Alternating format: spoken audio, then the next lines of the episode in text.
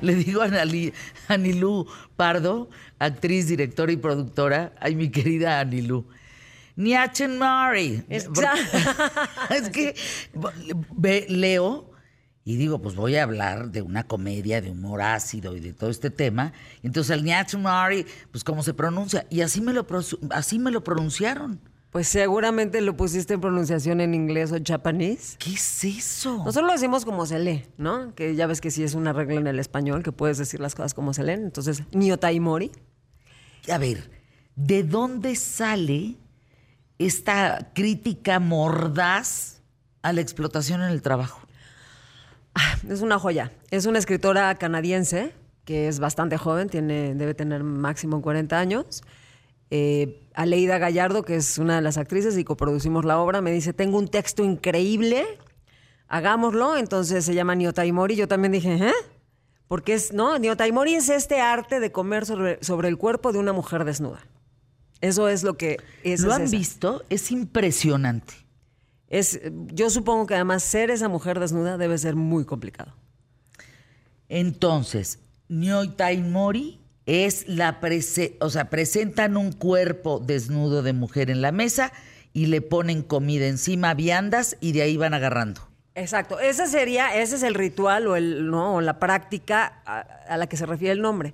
Pero nosotros hacemos una obra de teatro provocando un poco lo que provoca esta es Ajá, ahí estoy. estás bien, yo así de. Tú- ok. Yo, yo, yo. Tú me arreglas, yo ok. arreglo. Yo aquí te pregunto. Nosotros estamos hablando justamente de eso, de las feministas diríamos, ese es, ¿no? Es un trabajo cosificante, ¿no? Eres una mesa.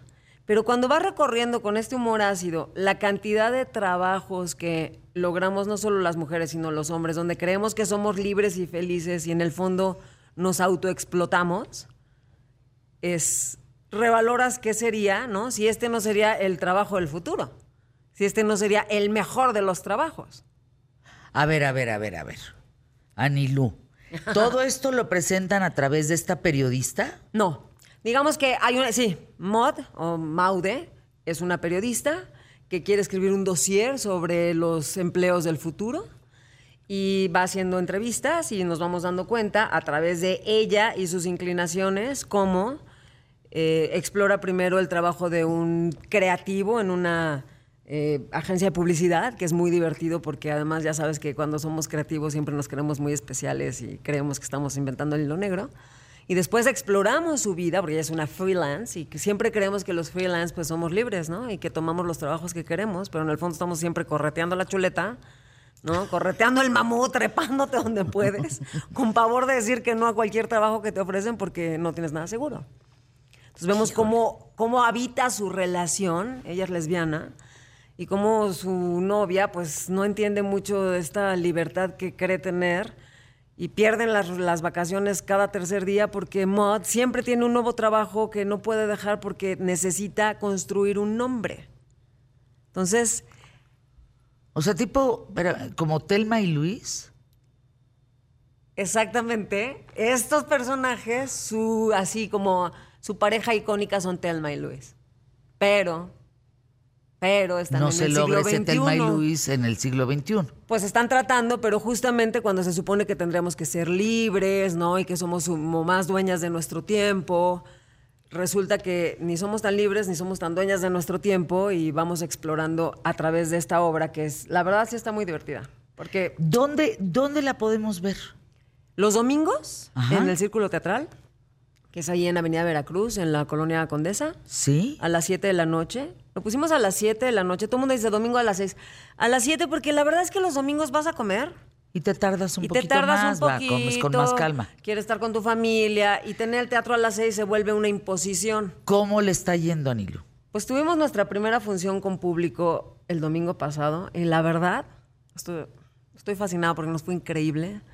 Porque fue gente de todas las edades. Estaba, ahora sí que voy a hablar de mi hijo, mi hijo de 14 años y mi mamá de casi 80 y los dos se morían de risa. Ay, qué maravilla, Nilu. No, o sea, conectaron durísimo con Mod y esta adicción, ¿no? A la pantalla y cómo uno tiene mil cosas que hacer y estás ensayista. ensayista, todo lo que acabe en ista, ¿no? Así de- ya sabes, que seguramente te ha pasado que dices, ¿en qué momento voy a acabar de trabajar?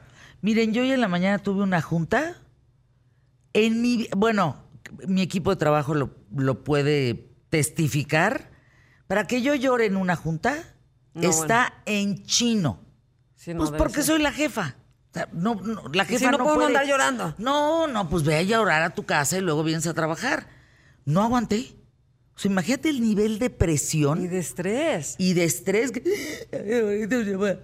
¿Qué es eso? No, y además uno se siente culpable en lugar de decir. ¿Qué es eso? ¿Por Démonos chances. Se trata también de, de aterrizar tantito. Qué ¿no? bárbaro. que estamos, creo que muchos que nos escuchan, el público más inteligente de la radio y la televisión, en México y más allá de las fronteras, rebasadísimos.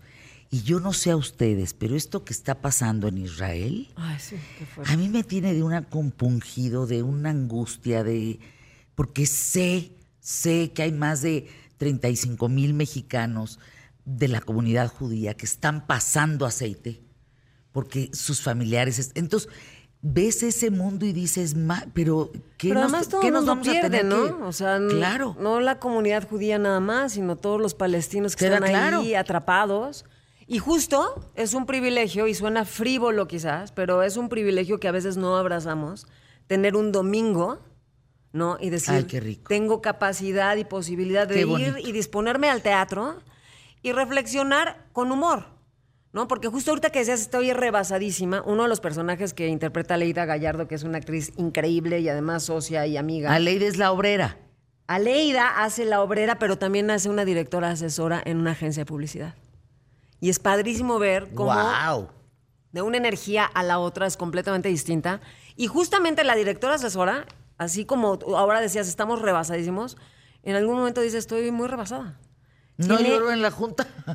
llora en la escena, pero, pero la ¿Qué verdad es que es como muy, ah, como muy conmovedor poder ver estas mujeres fuertes como tú, que de repente digan, sí, uno siendo de carne y hueso, necesitamos Caerse, un o sea, espacio pero- donde sí, nos abracen, claro, sí, y, que el- pues- y que tu equipo de trabajo esté ahí, ¿no? No estar solo, que eso también es... Y que no se puede hacer nada sin un equipo de trabajo. Yo también digo eso. Y eso es, mira, eso el teatro lo tiene mucho. Como que te das cuenta de que la de que tienes que verte con el otro y tienes que y que además cuenta el público, ¿no? Porque el teatro sin el público en vivo no existe. No, no. Bueno, el audio en el teatro es otro, sin público. No, es horrible. O sea, no hay el, el cuerpo, tu cuerpo en el teatro le da una calidad mejor al sonido. No, y cuando hay chistes como esto, ¿no? Cuando logras, ¿no? Rematar y oyes las carcajadas de alguien, dices, punto, ¿no? Ganamos un punto. La gente va a salir bien, renovada, padre. Pues eh, te felicito, Anilú.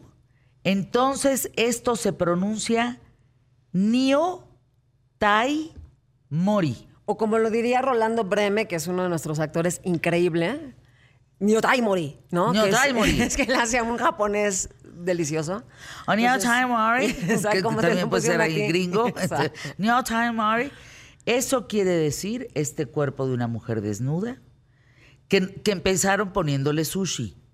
Esa, pero fíjate que es padre. A partir de una conversación donde se menciona esto, le damos toda la vuelta y se, y se cuestiona o se reflexiona en si este no sería el trabajo más liberador.